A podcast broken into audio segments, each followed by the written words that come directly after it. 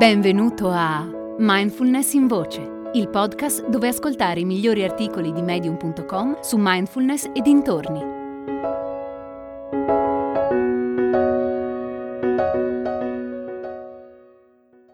Fiducia è fare amicizia con se stessi di Jay Sloy. Quanti di noi si sentono pronti al 100% prima di iniziare qualcosa di importante. Un esame, il matrimonio, diventare genitore, un nuovo lavoro, un discorso in pubblico. Eppure ci buttiamo comunque, tranne forse in quelle situazioni davvero importanti per le quali prima di decidere aspettiamo di vedere cosa succede. Alcuni preferiscono rimandare perché non si sentono abbastanza competenti, esperti, pronti o fiduciosi. Non si sentono all'altezza. Mi manca ancora qualcosa? È una frase sciocca, peccato però che ci crediamo. Una cosa strana di cui mi sto rendendo conto è che la fiducia non deriva da ciò che sappiamo, dal successo che otteniamo dall'approvazione altrui o dalla fede. No, almeno non per me.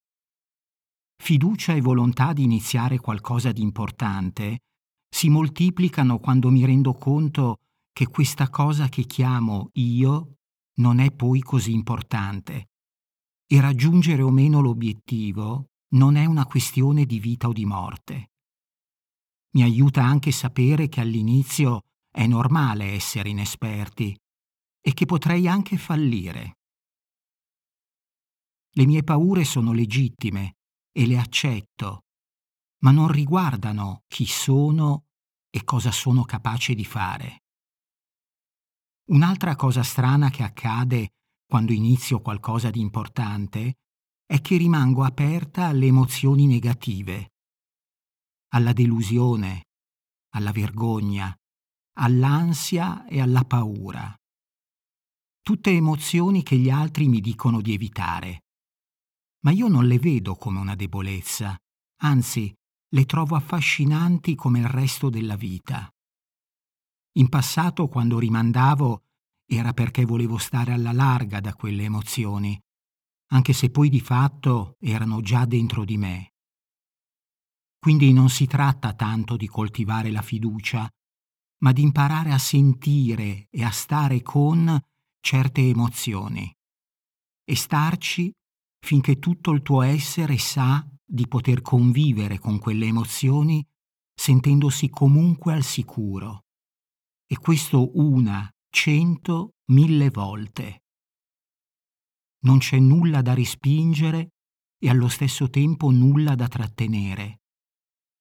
Specialmente nei momenti difficili, quando ci apriamo al nuovo, è importante fermarsi, respirare, sentire, fare spazio, accogliere quello che c'è con gentilezza, fare amicizia con quello che c'è.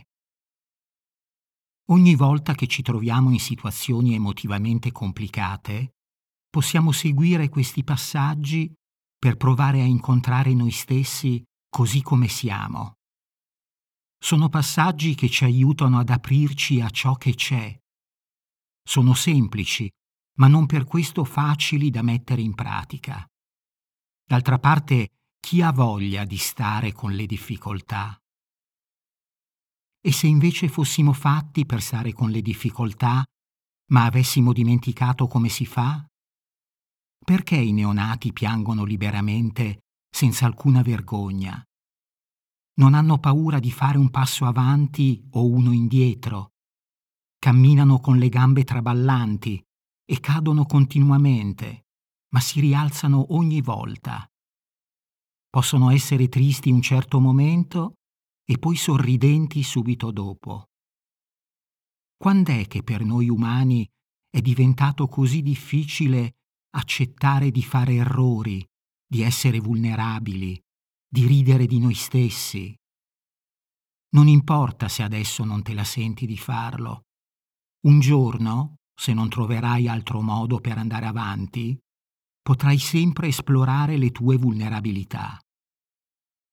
Lascia perdere il coltivare la fiducia. Impara invece a navigare le acque tempestose dentro di te. Se la tempesta lo richiede, sii ruvido e selvatico. Prenditi tutto il tempo di cui hai bisogno. Impara a sentirti a tuo agio nella vera natura della tua umanità. Non è forse vero che se puoi affrontare le tue tempeste interiori, puoi affrontare qualsiasi cosa?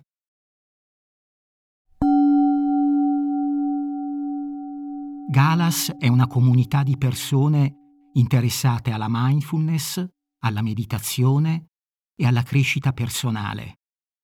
Con Galas puoi interagire direttamente con me o con altri ascoltatori di mindfulness in voce per scambiare idee sulla pratica e condividere esperienze. È facile. Qualsiasi app stai utilizzando per ascoltare questo episodio, nella descrizione troverai un link. Seguilo e lascia un messaggio di testo o un vocale sul tema dell'episodio. Ad esempio, puoi raccontare che rapporto hai con la fiducia o quanto sei amico di te stesso. Risponderò personalmente a tutti i messaggi. Ti aspetto su Galas.